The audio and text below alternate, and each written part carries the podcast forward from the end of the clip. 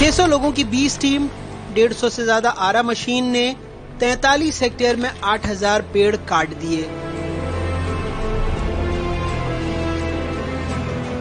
आदिवासी और स्थानीय लोगों के भारी विरोध के बावजूद सुरक्षा बलों और सरकारी अमले की भारी तैनाती में हसदेव उजड़ रहा है।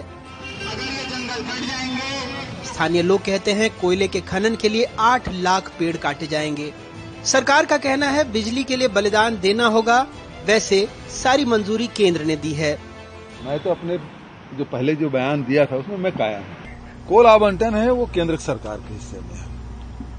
पर्यावरण अधिनियम केंद्र सरकार का है, वन अधिनियम केंद्र सरकार का है।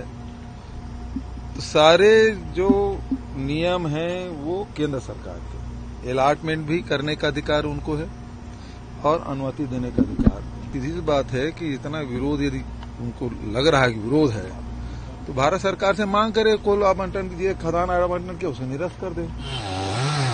पेड़ों की कटाई पर विरोध को रोकने के लिए घाट बर्रा मदनपुर सहित आसपास के छह गाँवों में गलियों से लेकर पगडंडियों में भी पुलिस बल तैनात कर दिया गया है। कई लोगों को हिरासत में भी रखा गया। सरकार आरोप लगा रही है बीजेपी के वक्त में सारी इजाज़त मिली। अब विपक्ष में बैठकर बीजेपी विरोध के सुर बुलंद कर रही है। हसदेव के लिए बड़े बड़े संकल्प और सौगंध लेने वाले और खास तौर से इनके वरिष्ठ नेता जो पद यात्रा में चल रहे हैं टी एस सिंहदेव ने जो वादा और विश्वास किया था कि एक पेड़ कटेगा तो मेरी लाश बिछ जाएगी। मैं इसका विरोध करूँगा। कांग्रेस के राहुल गांधी के वादे और विश्वास के बाद टी एस सिंह की घोषणा के बाद सरकार की मिलीजुली कुश्ती चल रही है। हसदेव अरण्य के खदान के लिए इसी साल नियमानुसार सरकार ने पेशा कानून के तहत ग्राम सभा का आयोजन किया था। ग्राम सभा ने खदान के खिलाफ प्रस्ताव पास कर दिया। सरकार ने इस ग्राम सभा को ही रद्द करने का आदेश जारी कर दिया। कुछ दिनों पहले कैबिनेट मंत्री टी एस सिंहदेव ने भी कहा था कि पेड़ नहीं कटेंगे। पहले भी मुख्यमंत्री जी ने सहमति बताई। आज भी मैंने उनसे बात की, उन्होंने कहा कि नहीं, मैंने तो पहले ही बोल दिया था कि वहाँ पर काम चालू नहीं होगा। उस गाँव में अगर खोलेंगे, उस क्षेत्र में खोलेंगे जहाँ गाँव वाले सहमत नहीं है तो मैं उनके साथ खड़ा मुख्यमंत्री जी भी उनके साथ खड़े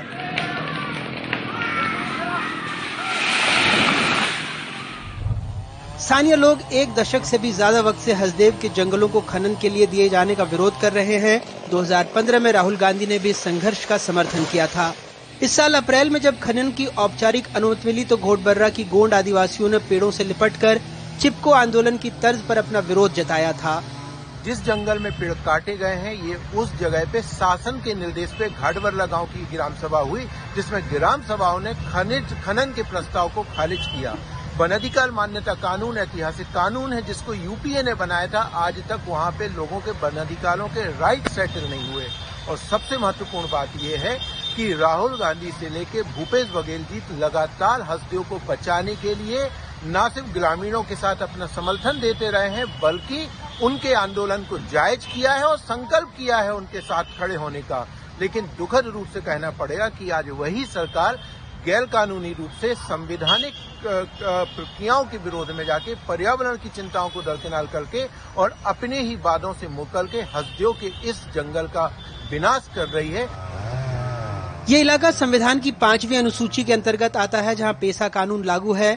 2006 के वन अधिकार कानून के तहत आदिवासियों को हसदेव के जंगलों में सामुदायिक वन अधिकार भी मिले हैं। हसदेव अरण्य हाथियों के घूमने का भी इलाका है।